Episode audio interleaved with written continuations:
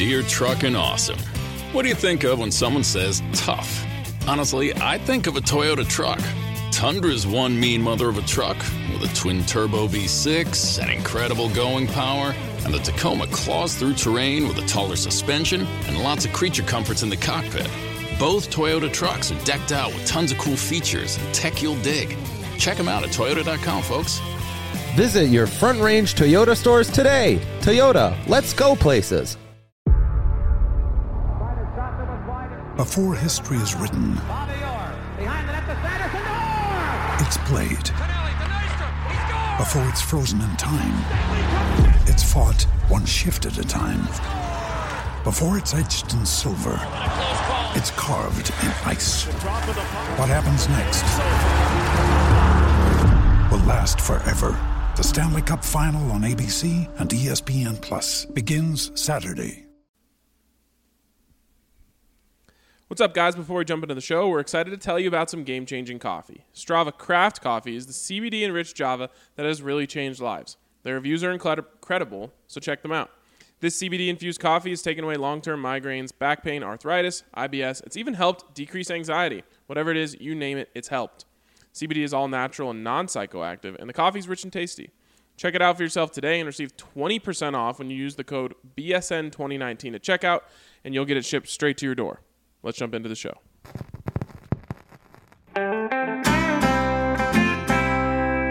Broncos country is sitting in the south stands, drinking the Coors from Mile High. The best part of the weekend, hugging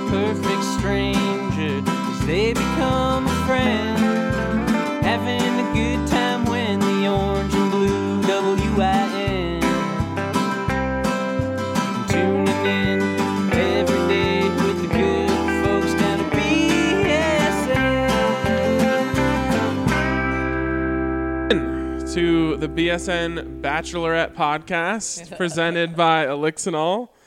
And you know the word on Elixinol. It's great. It helps. It it's great. It's it's awesome. and you need it to help you with whatever you're struggling with. And 5% of your purchase to this great CBD company will go to a nonprofit of your choice when you visit elixinol.com to get yours today. Well, Zach, we almost had an amazing candidate for We Get Mad Monday. We Get Mad Wednesday. We Get Mad Monday mm. might have a better ring to it. We Get Mad Wednesday would have been super lit Ooh. if they messed this one up. Mm. But knowing that they could go right into the jaws of We Get Mad Wednesday, the Hall of Fame avoided us and made the right decision. A rare feat for the Hall of Fame. They did the right thing. Pat Bowlen and his family will receive a gold jacket and a Hall of Fame ring. I'm mad that they made the right decision, Ryan, because now I can't get mad at them for this. But yes, come on. It, I mean, we can be mad just the fact that there was a decision Seriously. that that had to be made. What what are they thinking? This is this is ridiculous. We're going to get mad anyway. Yes. You know what? they wouldn't have done this if it wasn't for the pressure. It's true. Yep.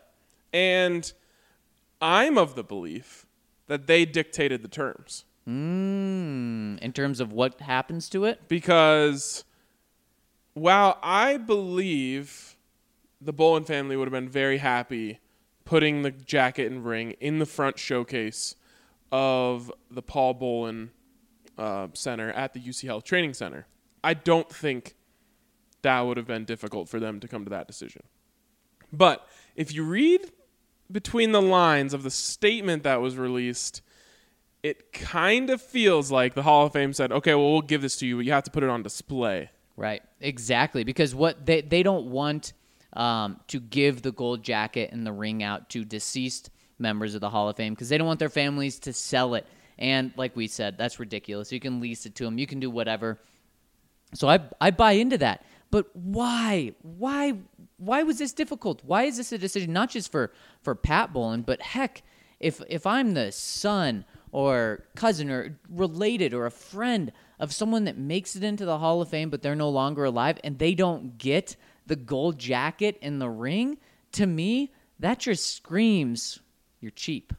You're cheap and you don't want to do this just because you don't want to do it. So at least they made the right decision. Also, like, it's none of your business what the family does with it after it's off your hands. Yeah. What do you think that like stains the Hall of Fame in some way? No. Right.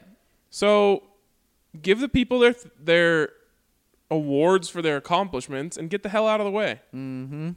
I'm glad that we found a way to get mad about this, and that wasn't even that wasn't even canned. I, I thought we really were gonna just uh, give them credit for doing the right thing and move on. And that's just the appetizer. That is well, I, I felt pretty hearty. Um, but was that is that too much mad for you? You, you want to move on, be I just happy? I think we're going in for a second entree right now. So this is a buffet. That was an entree style or size salad, and now we're going in for what? Prime rib, sushi. I don't know, but we are going to get mad. So first of all, I'm glad that that happened. Uh, the Bowlen family deserves it, and again, I think they always would have said, "We're going to put it on display for Broncos fans." That's just the way they kind of roll. And that's what's so cool, and it fits Pat so well. Uh, to to be able for fans to go in and see both of those things, and that's really something that fans, not just Broncos fans, but fans of any team, don't get to see because typically these people get their Hall of Fame jacket and they get their Hall of Fame ring and they get to keep those things so that they're not shown to the public. So that'll be very cool. Very very cool.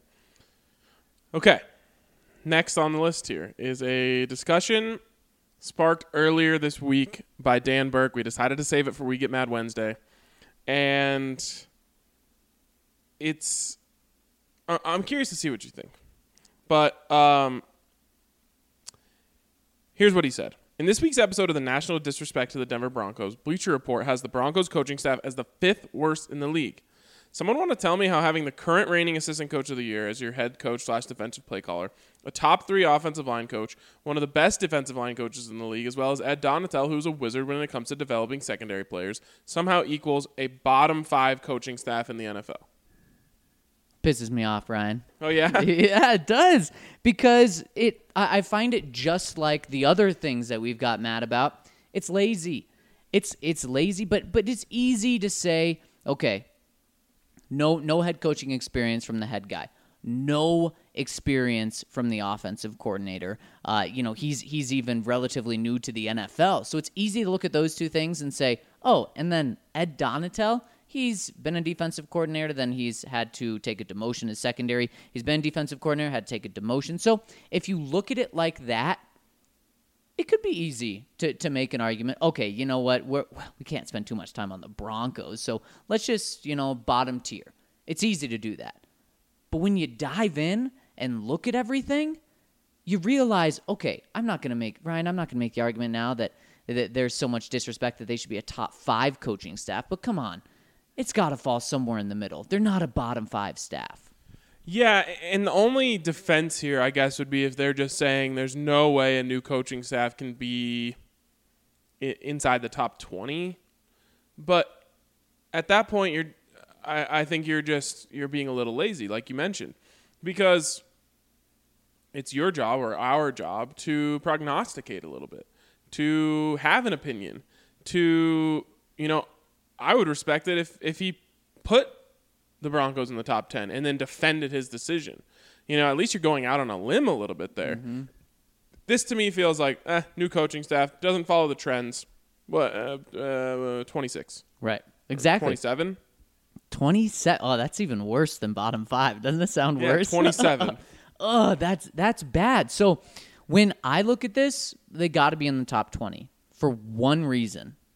It's Vic Fangio because yes, not and not not Vic Fangio as a head coach. Vic Fangio is a defensive coordinator because we know he's going to be that for the Broncos for for the most part. He was he's been what his defense has been top 10 pretty much every year outside of the first year he's been with a, a defensive staff.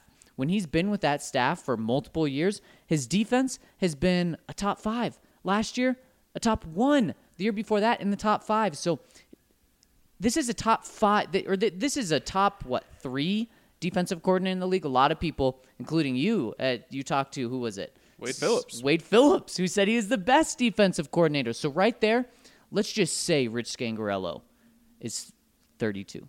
He's the worst offensive coordinator in the league. Well, you take Vic Fangio as a, as a first, second, or third if you want to just disrespect him too.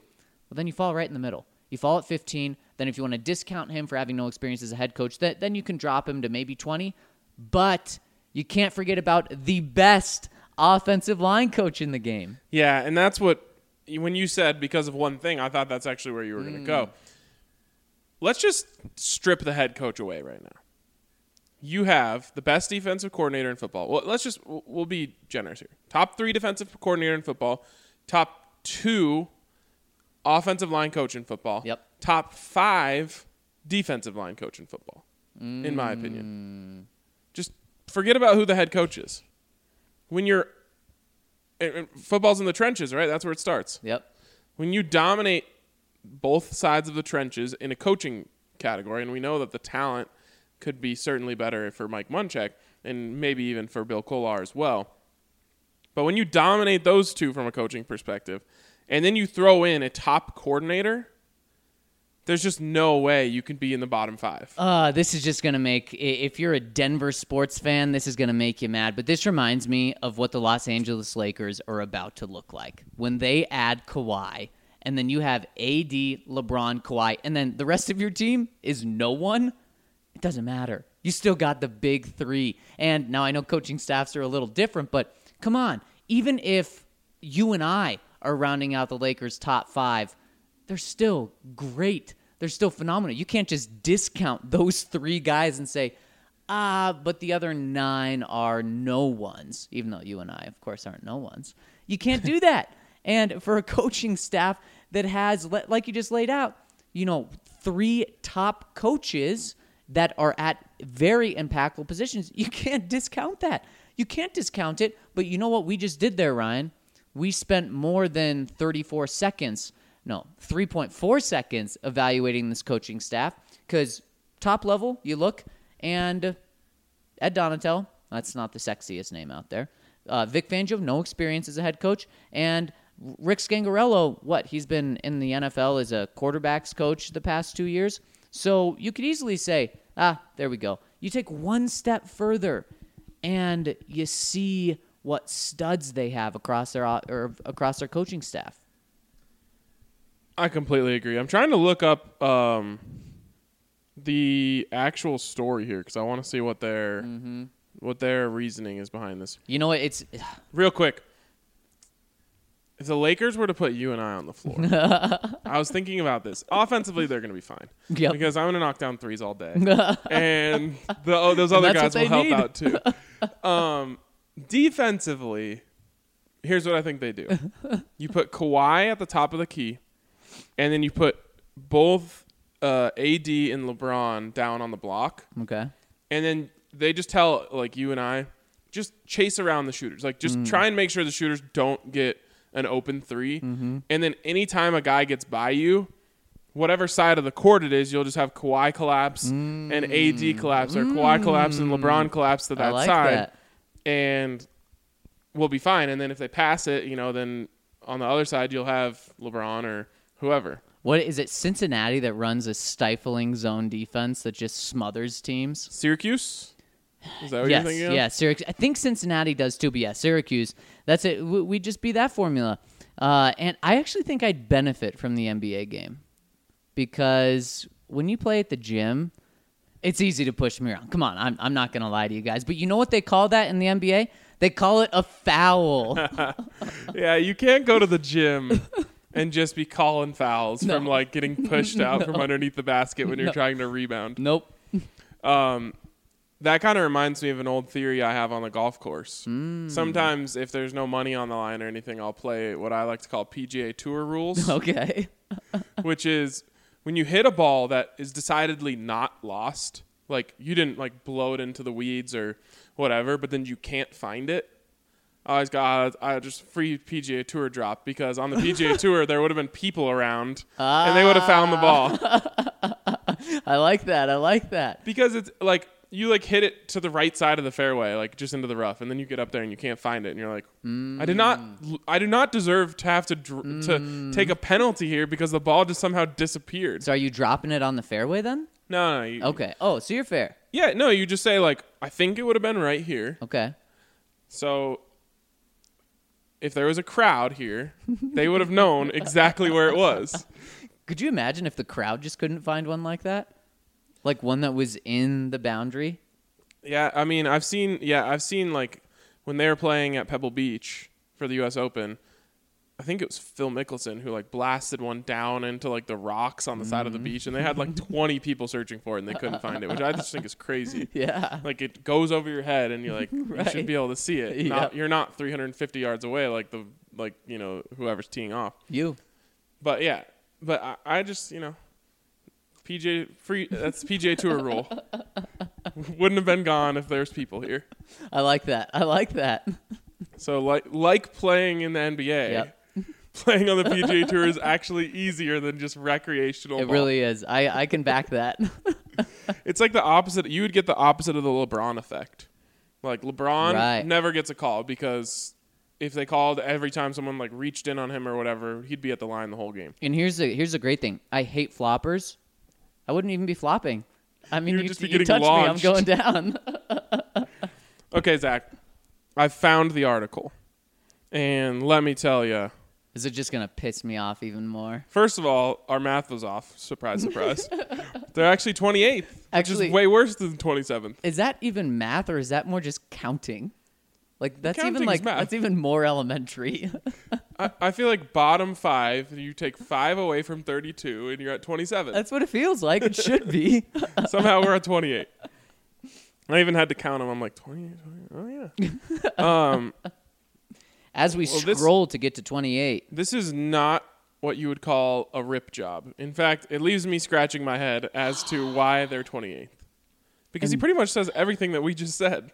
And that's just going to make me even more frustrated. If you like like last week when when we talked about Philip Lindsay being like a bottom 10 running back, it was all good things about him. If you're going to do something like that, it's okay as long as you justify it. And you can't say something's bad and justify it with only good.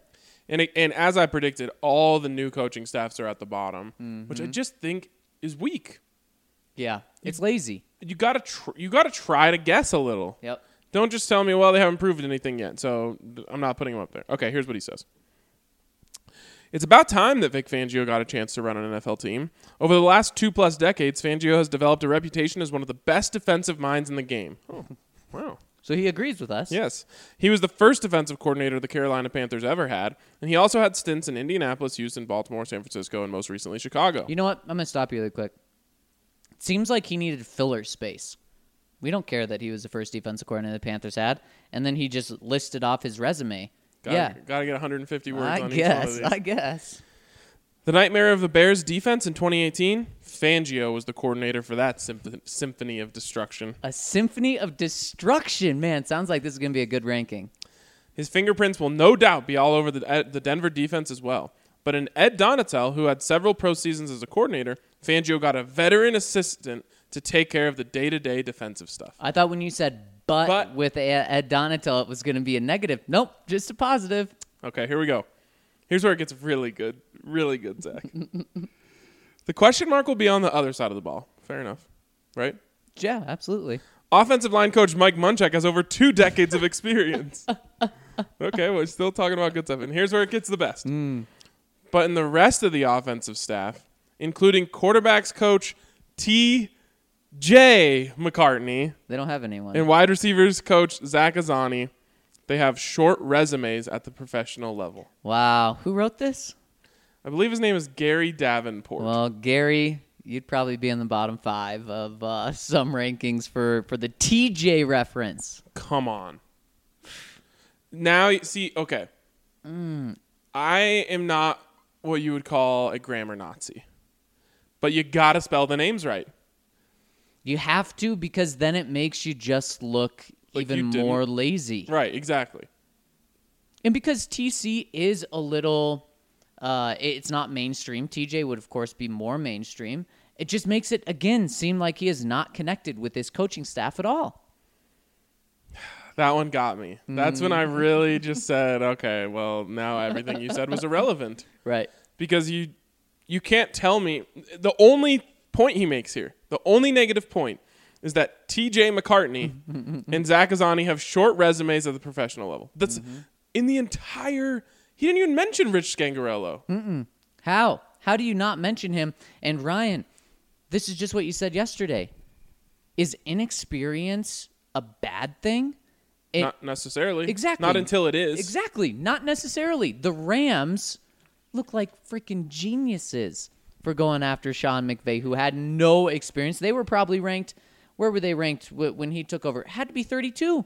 Probably just like Zac Taylor is in this one. Exactly, man. If Zac Taylor goes on to have any what near a, a Sean McVay career, this guy's gonna look so silly for just saying up an experienced young guy, putting him at the bottom. Shouldn't actually the inexperienced young guys, including Cliff, your your boy Cliff Kingsbury, who's the second worst coaching staff according to him, shouldn't they even have like maybe more of a boost just because of what's happened recently? I, ju- I don't know. I don't know where his head's at here, but T.J. McCartney is the end of uh, of his credibility. Yeah, yeah. I mean, you just got that's the if that's going to be the only negative thing you bring up, at least like say something about him. Mm-hmm. Oh well, T.C. McCartney's only been in the NFL for so and so many years as a you know glorified intern or something like that. Like you got to at least give me a reason other than the quarterbacks and wide receivers coach. That's his only reason. Yep. They're the uh, the 28th coaching staff in the NFL according to this guy because the quarterbacks coach and the wide receivers coach have short resumes at the professional level. And I'm not gonna lie to you, just like Ed Donatell is not really the defensive coordinator, like he doesn't have those major responsibilities because of Vic Fangio. TC is kind of in the same boat. He's not going to be called upon to do 100% of the quarterback duties. He, he's going to be there. He's going to be in the room. I'm not discounting any of that, but come on. You didn't hire Rich Scangarello to just completely oversee the offense. You hired him to groom your quarterbacks, and that's what that's what uh, Rich has admitted this year, this offseason, is that when he has to choose between which rooms he's going in, he's going in the quarterback room. As it should be. Yeah. And you know what? TC McCartney, what is and maybe even Rich Scangarello, what are they telling Joe Flacco? Right. Other than helping him with play calls and the offense and all that stuff. Like I wouldn't expect uh, what's the dude's name from last year? Mike something or other. Mike Sullivan. Not the Like not even the him, who is a experienced guy, like he's not going to be able to tell Joe Flacco, like, oh, you need to change this about your No. delivery or whatever. No. So, what are you asking of TC McCartney this year? To me, it's help Drew Lock become a pro. Right. It doesn't even have to like Rich Scangarello is going to deal with the mechanical stuff. Yep. It's take Drew under your wing.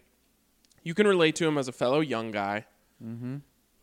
Just teach him how to be a pro. Tell him when to get here in the morning.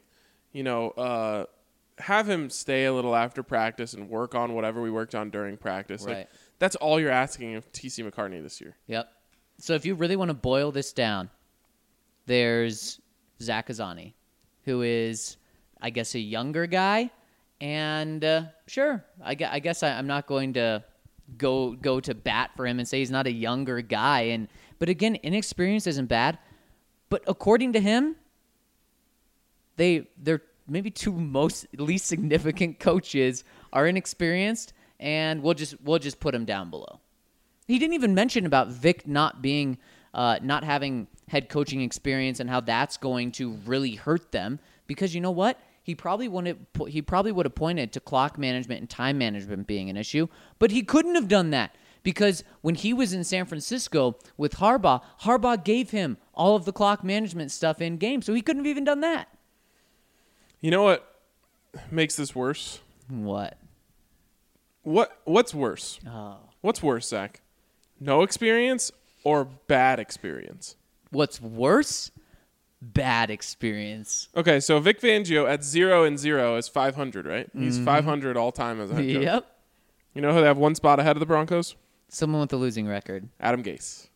Oh, after this year's press conferences too, huh? It- that's the picture. Too. Oh my god.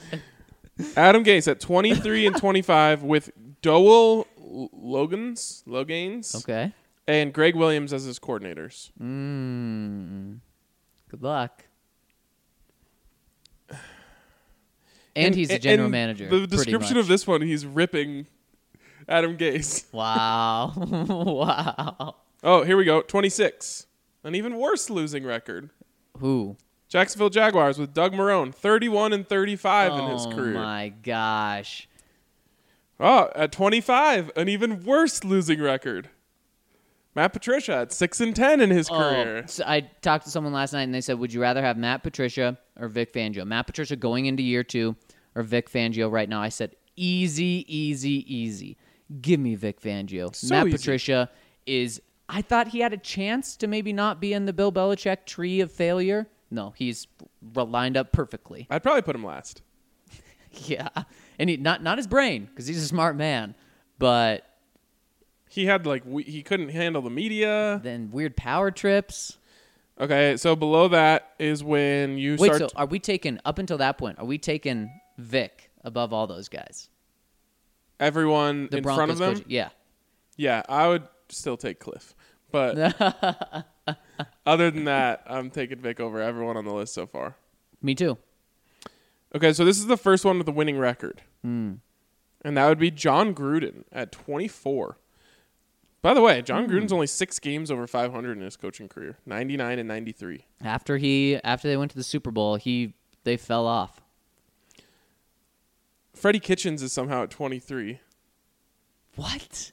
That's bizarre. It is That's bizarre. very bizarre. Man, look what a hundred million dollars gets you. Wow, Matt LaFleur at 22. How? How? Because he knows Aaron Rodgers. See that he's just he's betting on Aaron Rodgers to save him. Probably. A bet you wouldn't make. No way. Another- no way.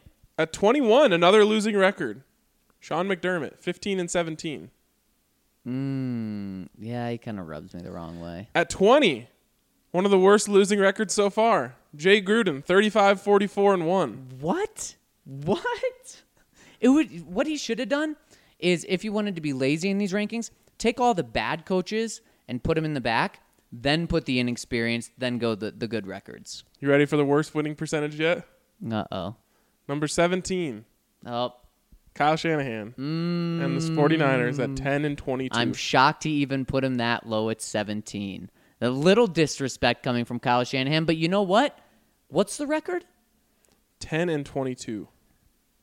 Vance Joseph Had has more a wins. better freaking record than Kyle Shanahan. What what are we doing here?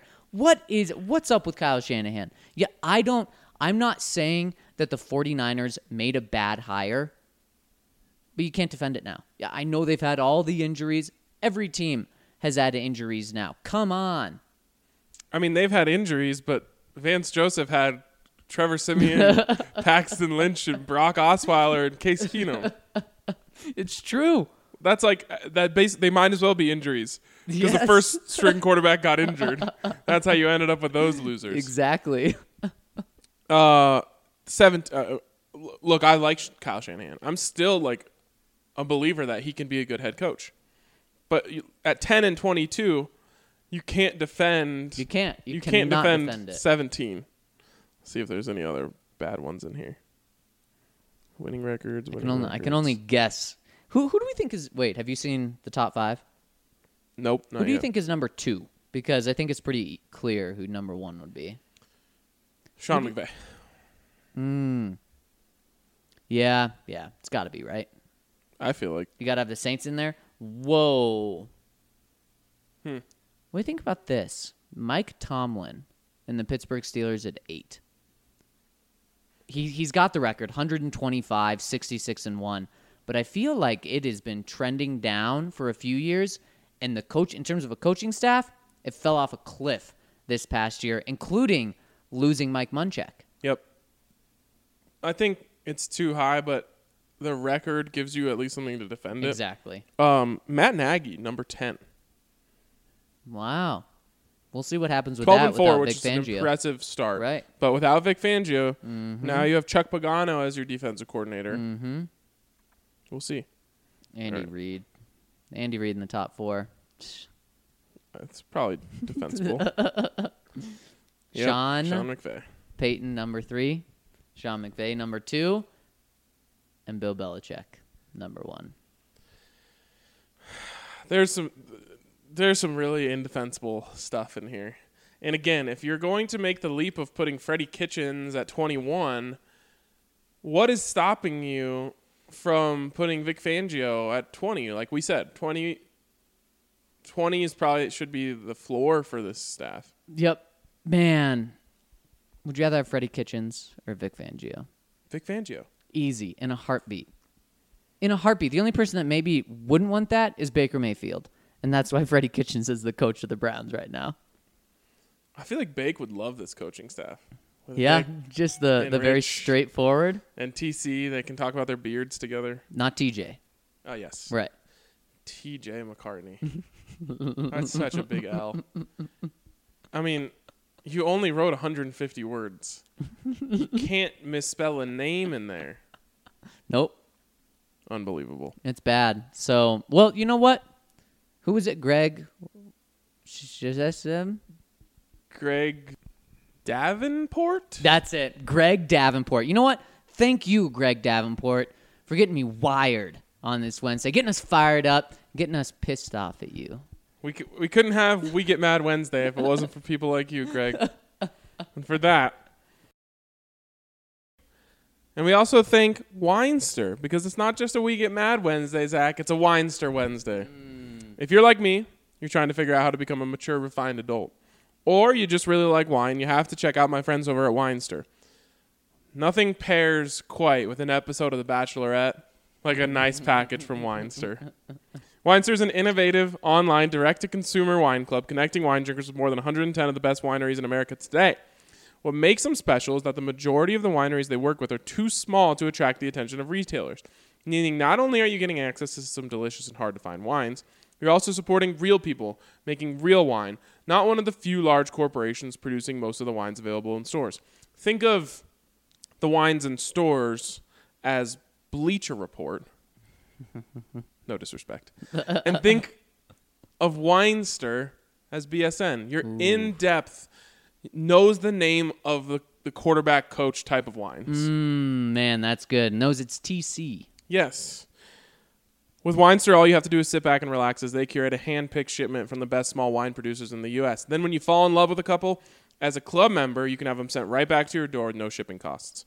And I personally love Winestyr because it was founded by three CU Boulder alums. Sign up today with the code BSN25 to get $25 off your first shipment of wine and start being a real grown up. That's Winestyr, W I N E S T Y R. That's 25 bucks off your first box. That's a, a pretty sick deal. All right, Zach, what's next? We got the question of the week, and maybe you guys should have been using Winestyr more last night. You would have been more active on your phone, but we still did get some few, a few responses in here. And of course, question of the week is presented by Sports Column. You got to go check them out. Great time of the year, summertime, right next to Coors Field, right before a game, after a game, especially on Friday nights, right? Ooh, Friday nights. get drunk. That's that should be their uh, slogan. Friday nights, get drunk here. And if you were the GM of the Broncos, what's one realistic trade you would want to make? Uh, Zach, I think we made this one uh, a little too hard. Yep, I th- maybe it was too much Winestyr. Mm, Yeah, people were like, I can't think about this right now. well, we got a couple good responses. We had some we had some buzzer beaters right now, so we actually we're looking good. Uh, the first one's from Cody T. He says Houston linebacker Benardrick McKinney for Garett Bolles and a fourth round pick. I love it, Does that work? but we said realistic. I don't think I don't think they do. Well, what's the value of Garett Bolles right now? Straight up in terms of draft pick. I think you could look at some of his tape from the end of last year Mm-hmm. and say uh, he can be a middle of the road left tackle. So is that second round pick? Is that third round? If you're trading just for a straight up pick. Who do they have at left tackle? Do the they like their left tackle? Texans, I don't know who they have at left tackle. I know their line in general is not very solid. So maybe they're willing to take a risk on a former first round pick here. Right. And they value him a little higher. God, you got to trade him now before they're like, well, Mike Munchak said no. Yeah, no, thank you. They might even just think that when you call Right. them about the trade. They're like, oh my God, they're trying to trade him. That means Munch said, get this guy out of my room. So I don't think it works, especially a fourth round pick. Maybe a third round pick in Garett Bolles, but Benardrick McKinney, you're getting a former second round pick, a young guy still on his rookie deal, who was a Pro Bowler last year. So I mean, talk about different trajectory paths. Benardrick McKinney is he he's what the Broncos hope Justin Hollins can be. He's 6'4", 6'5", 250, 260, and he plays inside linebacker Crazy. over 100 tackles last year. I think since he's came into the league, he's averaged over 100 tackles per year. It's going to be a tough, tough snag. Yeah. Uh, next one comes in from Elway's Ego. This is a parody account. they said, uh, "Well, I wanted to trade Case Keenum to Washington for a round of golf, but they gave me a sixth instead. They said the golf was too steep. Would you trade Case for for a round of golf? yeah. Can we play somewhere nice, or is it just going to be at like the local muni? Yeah, it'll probably be at a public course. Ah, yep, still doing it. Next one's from Micah Pexa. You want me to let me let you read one? Sure, I'll read this one. He says next year's one and two for Trent Williams. Throw some gumballs in for good measure. And then Felix responded and said, "Why though? Wonder if Felix is uh, wondering why gumballs you're throwing in, or why the trade." And then Zan responded to them and said, Trent Williams is old and banged up and wants a new contract, and you're trading a first, a second, and a left tackle who's only played 32 games. Good thing you're not the GM. Hmm. I will say the the one and two is too much. I'm not giving up a one at all. In fact, Hmm. I'll give you a two in Garett Bolles. But you got to you got to like you got as a team you got to ink up the new contract. For Oh, me, that's I'm just saying like if I can lock down the left side of my line, I just don't care. And what are we talking? How old is Trent Williams? How many? He's been in the league for ten years. counting. I was counting. Ten years. So he's probably around 32. Do you do the trade? Yeah, and you're right. You don't. You probably don't have to give up a first, a second, and Garett Bolles. A late first or a second, I think would do it with Garett Bolles because, like you said, you got to pay him the big money. Yeah, and that's why they're having trouble with him. Geez, I don't even think you'd have to do a first. No, you no, no, no. He's too old for a first. Go with a second and, and Garett Bolles. Would you do it Yep. and pay Trent Williams what fifteen? Sure. I mean, salary cap doesn't exist. So. I would do it. I would do it right now. Make him happy. All right, Zan, who was very critical of Micah Pexa, rudely even, um, said he'd trade Demarcus Walker and a sixth for John Ross. Yeah, I think he's overpaying. For John Ross? who's overpaying where? Zan is overpaying to get John Ross. Mm, Just a sixth. A six would do it. John Ross. It wasn't that weren't, weren't those the rumors earlier this year? Maybe Zac Taylor wanted to keep him. Why is he still on the team? Maybe Because of Zac Taylor. Maybe he's like, I, I think I can get something out of him. Everyone's always selfish like that. What is Demarcus Walker worth? Nothing. And that that's probably what they're thinking with with John Ross. He's worth nothing right now. He is a talent. The, f- the coaching staff is probably saying, let's just see if we can get something out. Because what's better, getting a potential great returner or a seventh round pick, or a potential deep threat or a sixth round pick? I think you take the potential for one more year. At least John Ross has something to hang his hat on. We Right. know he's fast. We've seen it with our own eyes. Mm-hmm. What is Demarcus Walker hanging his hat on? He could rush the passer back in college. Right, right. That's, that's Very it. well. Yeah, very well. That's it. What about those two just straight up? Demarcus Walker for John Ross. Yeah. Yeah, it's probably pretty fair, right? Both teams just think, oh, we're, we'll give this guy a fresh start. Would you like that? I would love it from a Broncos perspective. in I a would heart- hate it from a Bengals perspective. In a heartbeat, I would do it. Yeah, it's easy. Maybe Demarcus Walker finds new life next to Geno Atkins. Maybe. Maybe he finally does something this year. Maybe he's active this year. I mean, that's the starting point. Mm-hmm. Let's get a jersey on you, bud. Was he doghoused by Vance Joseph? Remember his first practice ever, he had to leave because he was too hot. Oh God. Vance didn't like that. No. Oh, could you? What would Vic say about that? Yeesh. Yeah.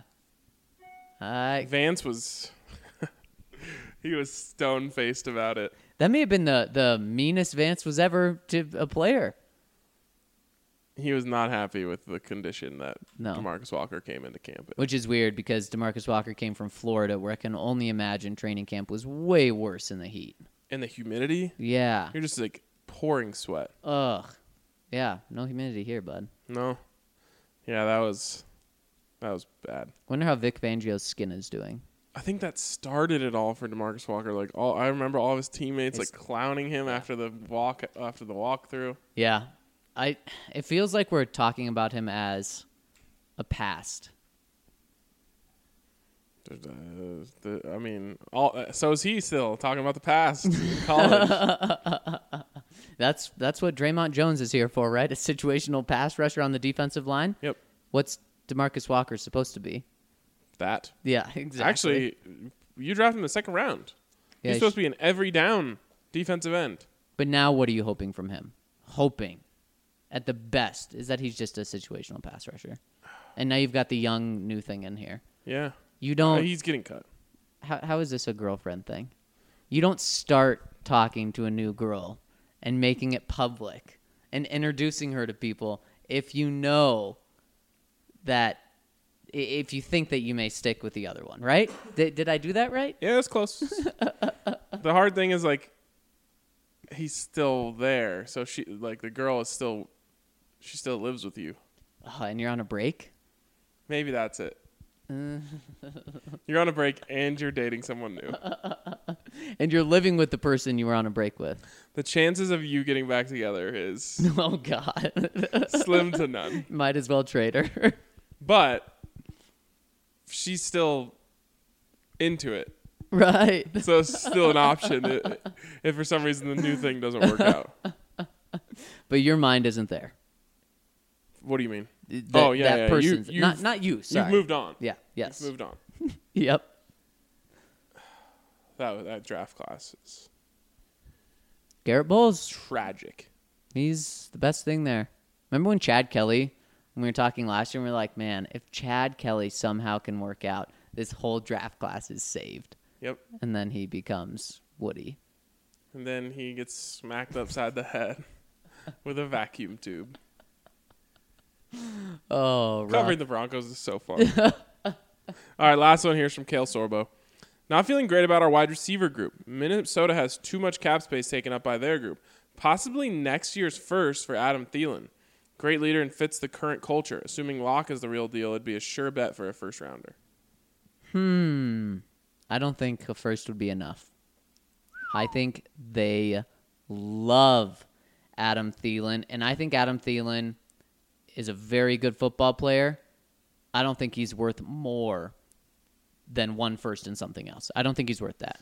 Trades only happen if one team likes a guy a lot more than the other team. Yeah. Essentially. Yeah. Yeah. And you're not going to like Adam Thielen more than the Vikings do. What? What would that be? Two firsts in order for the Vikings to say, "Whoa, they do like him more than we do." Probably. I mean, they didn't they just sign him up to 15 a year? Yeah, they, they give him a big, big Maybe even more than 15 Yeah. a year. And I mean, he was arguably the best possession receiver in the in the league. How much is a possession receiver worth?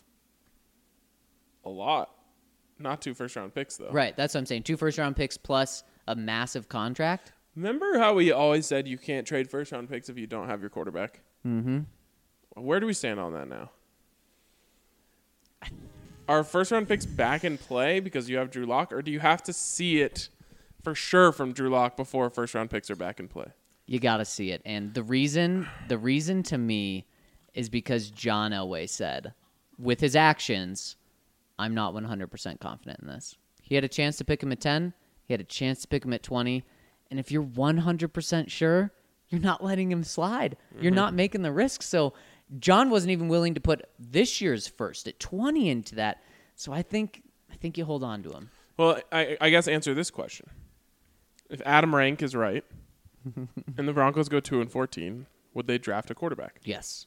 Yes. Okay, You- so you then have to. then you then you can't. Right. First round picks are off the table. At what point does that change? As soon as he looks like the real deal. And what does that mean?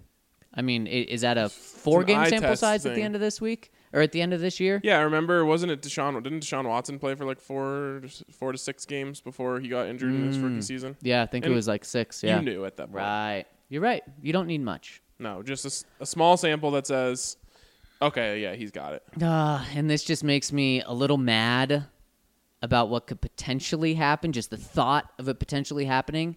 A dreadful season for the Broncos, or maybe not dreadful, but you know they're not making the playoffs, and you know Joe Flacco's not your quarterback for the next seven years.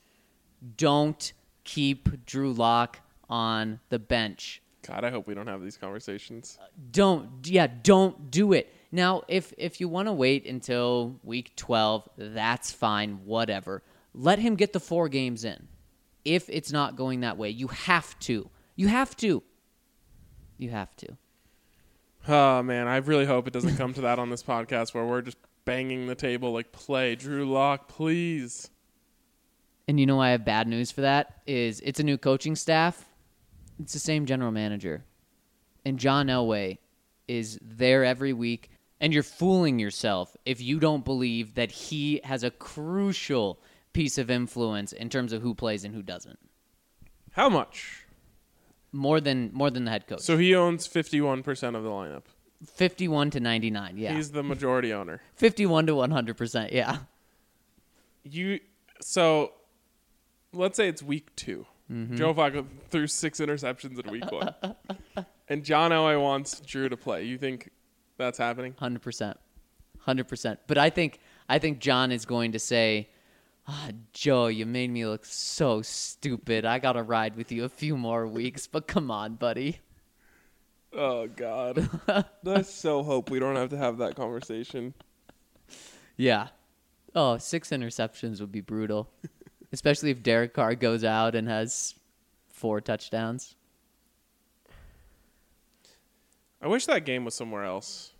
It'd be way cooler if it wasn't at the Coliseum. Not in Oakland. Yeah. Uh, I was talking with someone yesterday, and they were they were just telling me how brutal the Broncos' schedule is. Which, yeah, it's it's very tough. And they said, I mean, start with a, a, a terribly difficult game in Oakland against the Raiders. And in my head, I thought, whoa, if you think that's a tough game, then this is going to be a brutal season. Because if they don't get through that game with a win, especially if it looks bad, maybe Adam, maybe it's closer to Adam rank than it is the twelve and four. Um, I. I- I will say, at least the weather will be nice. Yeah, Last couple times they've played in Oakland, it's been an absolute Mm. mess. You sp- I mean the field last year. Yep, field is ripping apart. That's why that dude had that kick ret- or punt return touchdown because Yep. everyone was slipping all over the place. Yep. What are we looking at? Seventy. sounds great. Yeah, that does sound good. You over the heat? I thought you loved the heat. I love the heat. I love the heat. Oh, and over- just compared to like a fifty-one degree day in Oakland with fog. rain. yeah. and- yeah, yeah, yeah, yeah, Yeah. And it, it smells bad there. Yeah. As soon as there's like some moisture in the air, you, it just smells Especially bad. at that stadium. That stadium just looks like it, it is breathing mold. It's like the stadium equivalent of a subway station on a bad block of New York. Oh God. There's rats. It smells like Oh. poop. Your your lunch is in a paper bag, right? Uh huh. Yep. Probably no keto options there. Ugh. At least at like the Broncos, it's buffet. Right. So like they'll have like fajita chicken or something. I'll just be Mm-hmm. able to scoop that, a bunch of scoops of that. And it's warm. Yep. This is like a banana. No, an apple. Not even a banana. Banana would be better than an apple. You get like an apple, a bag of chips, I could see them just putting like a head lettuce and in like there. a PB and J sandwich. oh wow! At least you can s- open the sandwich up, scrape off the PB without hitting the J, and eat eat it. what? Do you not like peanut butter? You keto. Oh no. Oh okay. okay yeah, okay. you can't have the bread. You can't No, have the you'd have jelly. to get the jelly off. Right. I see what you're saying. yeah, So, you just because you well you can't have anything else. You know, all you're getting is what you can eat. yeah, and the that low quality peanut butter. Sometimes there's some sugar in there to make Yeah. it taste a little better. So yeah. Like I gotta buy the natural stuff. Yeah. Then it's like four carbs per two tablespoons. Yep. And it's uh, it's probably the stuff that coagulates if you leave it in too long and you Oh. got to stir it and it takes 10 minutes to stir. Oh god. All right, let's get to the questions. Looking forward to week one. Uh, First- oh, wait, really quick before we dive into the questions, the NFL put out uh, what one of someone who works for the NFL put up a top ten quarterbacks of all time, and we won't dive into this, but It is we get mad Wednesday. it is we get mad Wednesday. Okay, we'll do it. Tom Brady one, Joe Montana two, Peyton Manning three, Ooh. four Johnny Unitas five Whoa, whoa, whoa, whoa. Keep going. five Otto Graham Oh my Six, Drew Brees. Seven, Dan Marino. Eight, Roger Staubach. Is there someone I'm missing? oh my god. Tell me he's in the top ten. Ten, I'm skipping one, is Aaron Rodgers. Number nine is John Elway. I was gonna say we get mad Wednesday is about to get So number that nine? exactly. So be, before I, I let you unleash, Adam Rank responds to this. it, it wasn't his rankings. He responds emoji, a thinking emoji, and goes, "I would have Brees over Manning." So just he just he sees the disrespect for the Broncos with John Elway being number nine, and just says, "You know what? I'm just going to step on him a little more and say Peyton Manning isn't that good." Read me the top five again. Tom Brady, Joe Montana, Peyton Manning, Johnny Unitas, and Otto Graham. Oh, Graham. Yeah, You gotta go John somewhere in the top five. uh, without a doubt. Um I personally would rather have John Elway or Peyton Manning over Joe Montana. I would as well. But I, I, I it's defensible. You can defend Joe Montana Sure. for sure. Sure. Um, I, I I never know what to do with John Elway and Peyton Manning. I'm fine with either. You want to put Elway th- uh, two, Manning three, Manning two, Elway three, Manning t- three, Elway four. Like It's just like the straw debate. Whenever I hear an argument, I'm like, yeah, yeah, okay, I feel that way. And then you hear the the argument for the other one, you're like, okay, yeah, yeah, yeah, I, I see that. let me just ask you this: You're starting a franchise Peyton. in their prime. You want Peyton? Yeah, I do. I do. And and I'd be very happy with John. Who do you want? I think I want John. Mm, I need the mobility for my offense. yeah, if with your stance on Kyler Murray, you certainly do. I need the mobility for what I'm trying to run out there.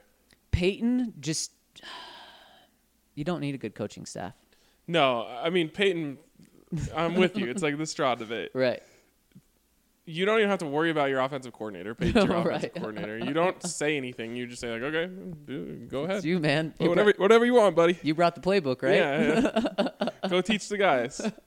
You should teach our coordinator while you're at All it. right. Um, and then he's gonna get hired for a head coaching job and suck. um, but John, for for just my, I'm the coach, and I'm running my offense. I just, Oh yeah. I need John. yeah, you do. Yeah, you do. And there's no going wrong with that. So you kept saying, you know, two, three, I don't care. Two, four, I don't care. Is one TB?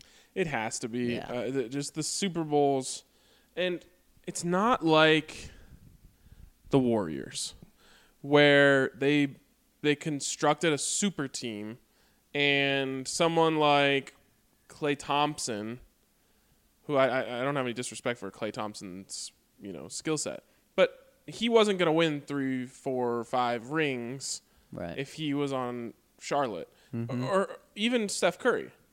Steph Right. Curry is probably not winning rings if he's not. Uh, well, KD KD wasn't winning rings before he joined. There him. you go. This isn't that. Tom Brady is the super team himself. Everything else around him has changed, and Yeah. he keeps winning Super Bowls. Yep. So it's. I know there's the Belichick debate, but I always lean players over coaches. So I think it's Belichick has coasted more off Brady's success than Brady has off Belichick's, and so I, I just after this like this last one, it's just like all right, well, what can you possibly say? Like you just there's no arguments anymore. No, there, there's, it, and that's exactly it. Maybe two years ago, after Peyton retired, I came to, to terms with this, and life's just been easier. Yeah. And you know what? I'd still probably take John if I'm starting my franchise because I need him for my offense. You're not getting any mobility with Tom. Who? let's say you had to choose between Tom and Peyton for your offense. Who are you choosing based off mobility? I mean, I'm thinking of Peyton's uh, bootleg. yeah. Honestly, Peyton, in his most athletic days, was more athletic than Tom Brady. Yeah, I think so. But we just didn't see that with the Broncos. No, because that, saw those that, weren't his most But athletic like, days. Mm-hmm. go back and watch some like Tennessee tape. He's running around and like making throws off his back foot and all sorts of stuff. I'm not saying Peyton is like got a great acceleration, but Tom, you just when you watch him, you just like want to blow on the TV. You want to push him. You, you like when he's running for that pass in the Super Bowl against the Eagles. yeah. You're like, oh my god, dude. There's like dents in the ground from his feet hitting so hard. I'm like, buddy, let's try. Let's pick it up. oh, he, he, he like barely gets off the ground trying to jump over. yeah. So really, what we learned today Well, I mean, that is that is asinine to Yeah. put John at nine. It is. It is. And the, just the disrespect from just the NFL, NFL.com on the Broncos. I guess just the NFL in general is ridiculous. It's absurd. all right, should we take a break? Yes. All right, let's take a break. When we come back, we will get to all of your questions on the BSN Broncos podcast. Green Mountain Dental has a long standing tradition of being one of Lakewood's best family dental care offices. Um, I have been a patient since I was three, which is in 1974. You know, my parents, myself, and now my children all go there. It's just a great place to be, very positive experience with them, definitely. New patients can receive free teeth whitening trays when they schedule a cleaning, x ray, and exam. Also, all colored sport mouth guards start at just $25. The doctors will come out and visit with you, um, ask you how your family is doing. You know, just very friendly and family oriented. It's just very comfortable to, to be there. That's greenmountaindentalgroup.com. It's the final segment on a We Get Mad Wednesday, and so you better have come correct in the comments, that's a good or we might get mad at you. Uh, and the first one here, I don't quite understand, but I'll read it anyway. It's from 34B, 34B, 3 for B. There we go. Yep. Keep forgetting that. We're talking about the bust for Pat Bowlen, not a different type of bust. Right. Three for Bowlen, three for Bowlen, three for Bolin. I'm not confused with that. I'm confused with the question. He says, RK, and this is a quote Casey, Kimberly, whatever.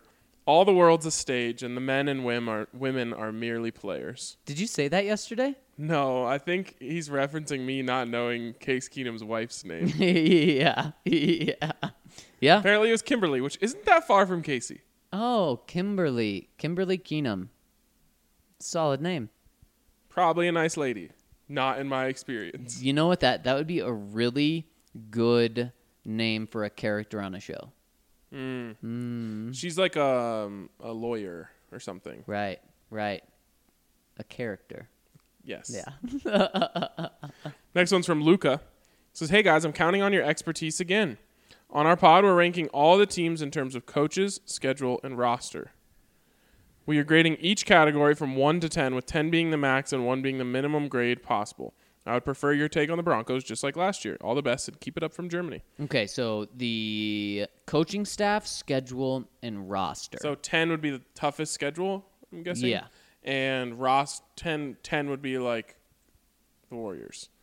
Or Right, exactly. Yeah, and, and, what are we doing? 5 is 500, 800, 500 team average? Okay. Yeah, it has to be. Coaches, funny that this comes up today. Yeah. I'm giving them a 7.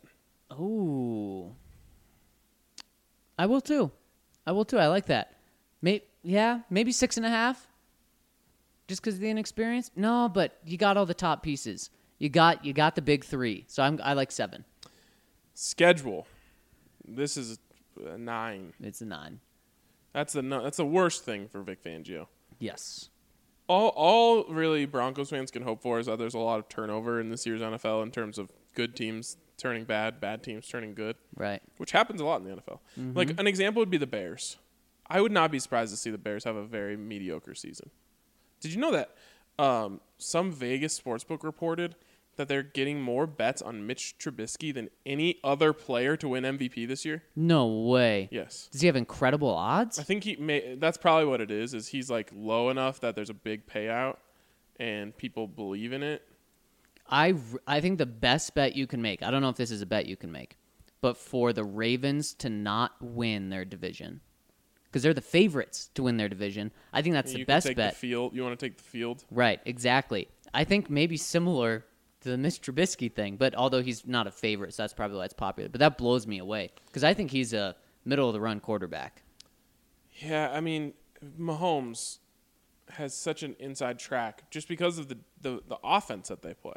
Could Tom Brady benefit from Patrick Mahomes this year? Because now Mahomes is taking the spotlight off Brady. If Brady comes out and has, you know, 45 touchdowns, maybe people will be like, whoa, look at this Tom guy. Brady is not getting 45 touchdowns.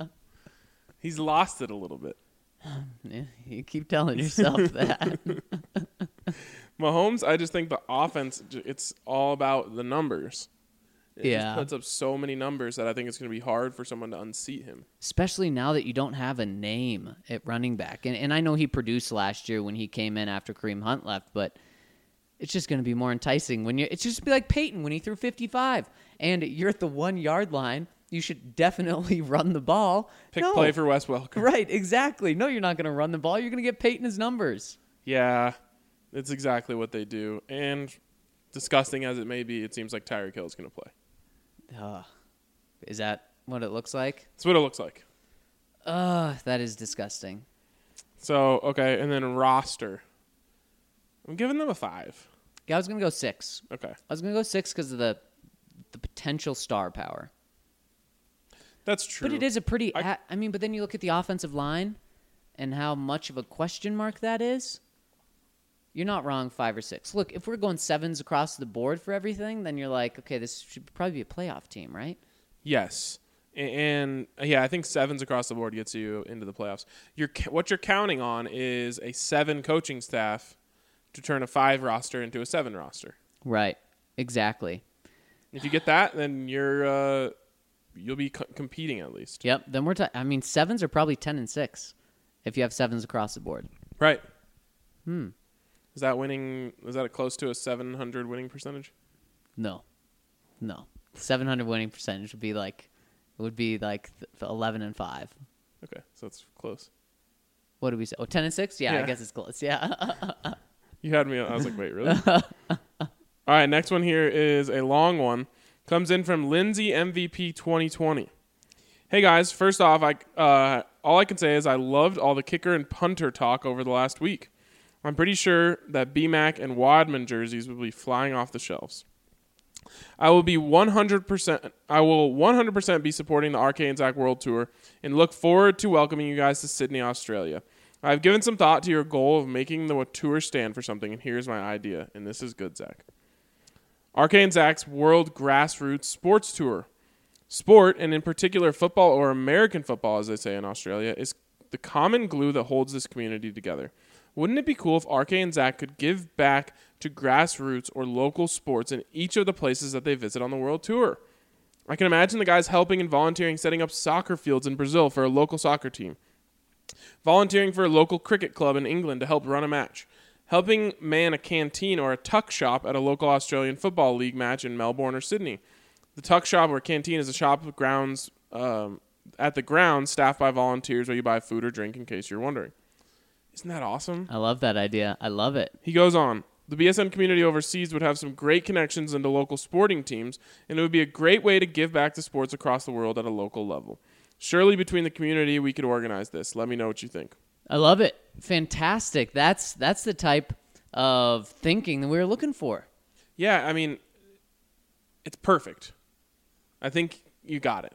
That's it. Hit it on the head. And and like he said, I'm sure you know LH in Brazil, who actually uh, is as- associates with the Brazilian American Football League, I believe. He definitely has those connections. Um, I'm sure there's some grassroots stuff beneath that for kids and whatnot. It would be so cool, and and even if it's just you know bringing down some footballs and a pump and you know pumping them up and giving them to kids like whatever it is um, teaching them how to throw like that is that's it you got it you nailed it Yeah. It reminds me of the camps we've been to for with, that the players have had. Von and Emmanuel, very one-on-one interaction.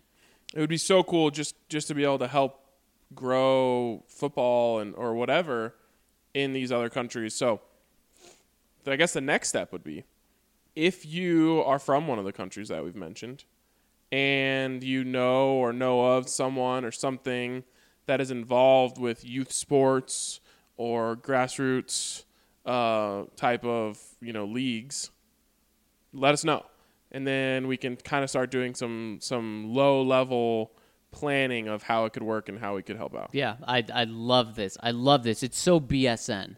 exactly exactly uh, so shout out to lindsay mvp 2020 for a fantastic fantastic idea there. He comes in with a question too. He says finally i have an idea. Oh no this is not. This is just additionally. Oh, finally i have an idea of how you can get the broncos organization to fund this sounds good to me can we take the Bowlen plane oh. Who do you have to pitch in the special teams scouting department of the Broncos to get the assignment of RK and Zach scouting and bringing back a booming Aussie punter to play in Denver? Think Michael Dickson punting for Seattle or Cameron Johnston punting for the Eagles. Mm, yeah, that'll be a tough pitch to the Broncos. You don't think they trust us? I don't think they do. God, I think we would. Uh, I think they'd laugh. They get a fun, fun laugh out of it. I imagine us coming back with just this like drunken guys, like smoking cigarettes on the plane. But what if we came back with a stud, the Tom McMahon? He couldn't even find this guy Like in Rigo, Rico. Chico. what if we do? And then they send us. They're like, what? What would be kind of a step up from a punter What do you mean? to to like find for an organization? You know, they're not going to trust us with a quarterback. Oh, I see. Like What's this next like step? A, a fullback. Okay. Then they send us the next year on a fullback tour. We just go find the fullback, and then we just move our way up. We'd get really confused because fullback means something totally different in like Australian fo- football and soccer. Maybe we eventually just start scouting guys in other sports for them across the world. That'd be great. Mm. That would be Yeah, a great gig. let's make that happen. All right, from Aquaman. 12 minutes of Bachelorette talk? Are you kidding? Where's the hard hitting Hot Pocket talk? we still need to feed you a Hot Pocket. Yes, we do. Uh, for charity work, food banks are a great option. They always need volunteers and can be found in every city. That's a good idea, too. That's very true. That is very true, and that and that's one uh, that we could do as well. I mean, that doesn't have to be just doing one project when we're out there. Yeah, absolutely. Next one coming in from Steebert92. He says, Hey, BSN family. I was recently reading an article on the most dangerous personnel groups in the NFL this year. Not, or maybe surprisingly, the Broncos were not in the top 10 that they had listed. I was wondering what personnel set do you guys think is most dangerous? I'm confused. Most dangerous personnel groups. Are we talking about like a position group? That's what I think. Okay. And yeah, the I'm, Broncos have to have one of the most dangerous position groups with Von Miller and Bradley Chubb. they have to. Top 10? Is someone gonna like give me some BS like, well, Dekoda Watson is the third stringer or Justin Hollins is the third stringer, so Does it matter if they're playing, if Von and Chubb are playing 90% of the time? sure doesn't. No, they have to be top 10, right? It's like saying like, oh well, like Patrick Mahomes isn't. The the Chiefs don't have a top quarterback Oh, right. room because Patrick Mahomes' backup is whoever the hell. Yeah, whoever the hell is right. Yeah, they, you know what? If they were to put him at John Elway's number nine, that'd be fine. I wouldn't be raising ra- raising hell about that. But they have to be in the top ten. Yep, agreed. He goes on and says, also, I've been watching YouTube videos by Brett, Brett Kollmann, and I have to say his most recent video, which he linked in, in his comment, on Jason Kelce has me even more worried at center. Granted, I may be a little biased toward Jason because I was lucky enough to have stood a mere few hundred feet away from him as he delivered that legendary speech at Philly Art Museum after winning the Super Bowl. Well, I guess we'll have to watch the video to, to rea- I'm assuming it's just showing that he's really good and it helps the Eagles offense. Yeah, the good center does help. Sure does. Broncos willingly passed on one, And it just doesn't really make sense because they did everything else on the offensive line. and they have money. Yep. Until, uh, until they handed it, gave it away. They could have easily matched three for 27. Isn't that what it was? Mm-hmm. And they could have done more guarantees. I think only this year is guaranteed. Crazy. I mean, unless his injury is really bad, then John O will look like a genius. Right, exactly. If not, though, it's a bad move. All right, last one from Sunny Rain. You guys are killing me about the way better players of today's NFL. I used to say some of the exact same things that you guys are. Just wait. 25 to 30 years from now, some guy is going to be telling you how Beef Supreme is the greatest player and greatest football played of all time. And you're going to look at old Beef Supreme and you're going to be like, no, I'm sorry. Kyler Murray was a way better quarterback. it's the way of the world. I love it. Thanks, guys. Well, Sunny Rain, I think you're right. I think that's exactly what Ryan's going to be saying. But I think I'm going to be embracing this. I mean, this isn't like, ah, I could see how someone would say this is my generation of players because, you know, they're kind of my age right now. But I think I understand that, you know, Beef Supreme is going to be the best athlete that's ever existed in 20, 30, 30 years. I don't think that human uh, evolution can go much further. you think LeBron James is kind of our I th- ceiling? yeah, exactly. I, I was literally just gonna say it doesn't. There, you can't beat LeBron James. Like Zion is similar, but he's not even cl- like Right, he's like a 90% of LeBron. of LeBron. So I don't. I don't think LeBron will ever be topped in terms of physical specimens. What if LeBron, what if Beef, Beef Supreme is LeBron as a tight end in 20 or 30 years? I would love to see that. A hundred percent would love to see that. I just like I, I. It's so funny that you went straight to LeBron because I mean, obviously, it's, it's an obvious one, but I was literally about to say, LeBron is the peak of human existence from an athletic standpoint. On the TV, though, they have uh, a little promo for Deshaun Watson. And I'll tell you what, okay, this isn't him right now, but Josh Jacobs. yeah, they, I promise you, Deshaun Watson was on there. But I look at him and he doesn't look very physically imposing. Well, neither does Tom Brady. What does that have to do with anything? I just feel like we will eventually be looking at the six seven quarterback that's actually good.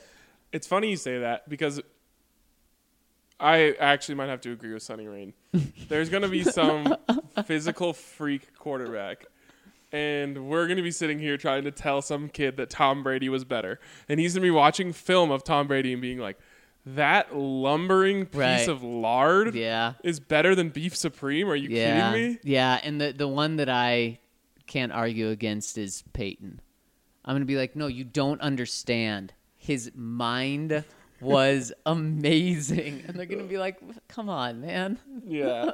it's so true. They're going to be like, who cares about his mind? yeah. Look how weak his arms look. Yeah. Look, I just looked it up on on Google Plus or whatever they're gonna have there, and his nickname was Noodle Arm. They're like, this guy couldn't even play in cold weather.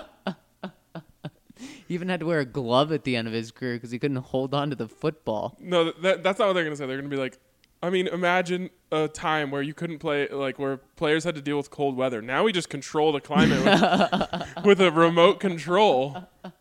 That's true. oh man, every every game after the middle of October would be a blizzard for my team.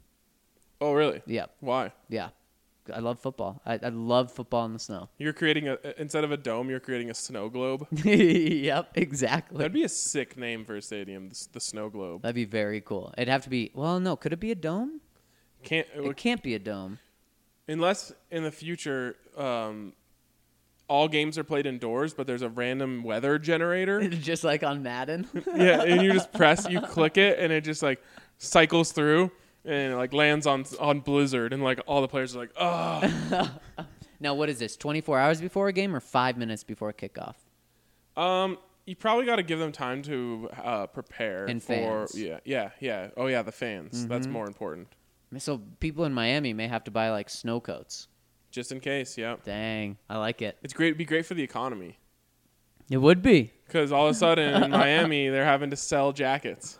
And then in Green Bay, you are like wearing speedos. They like they uh, there's like a covered pool. And like they land on like 85 and sunny, and they're like, "Open up the pool!" and everyone comes in like Hawaiian shirts. It's Luau Day at Lambeau. Luau Day at Lambeau. The. Lambeau Luau. That's it. Like you've heard of um, oh god, like the Snow Bowl. Yep. This is the lamb, the Lambeau luau, the lamb, the Lambeau luau.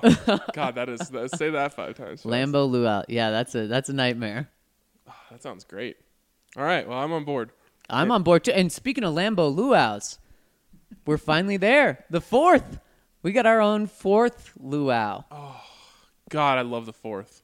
Now let's just we we can put all the what is it wired up mess pissed off Wednesday. Why you have such I don't such a hard time? I don't know. We get mad Wednesday. We it's very self-explanatory. Now it's I'm I moved on from that. I got it all in my system. So thank you for all of the people that gave us things to get mad about. It's all out of my system.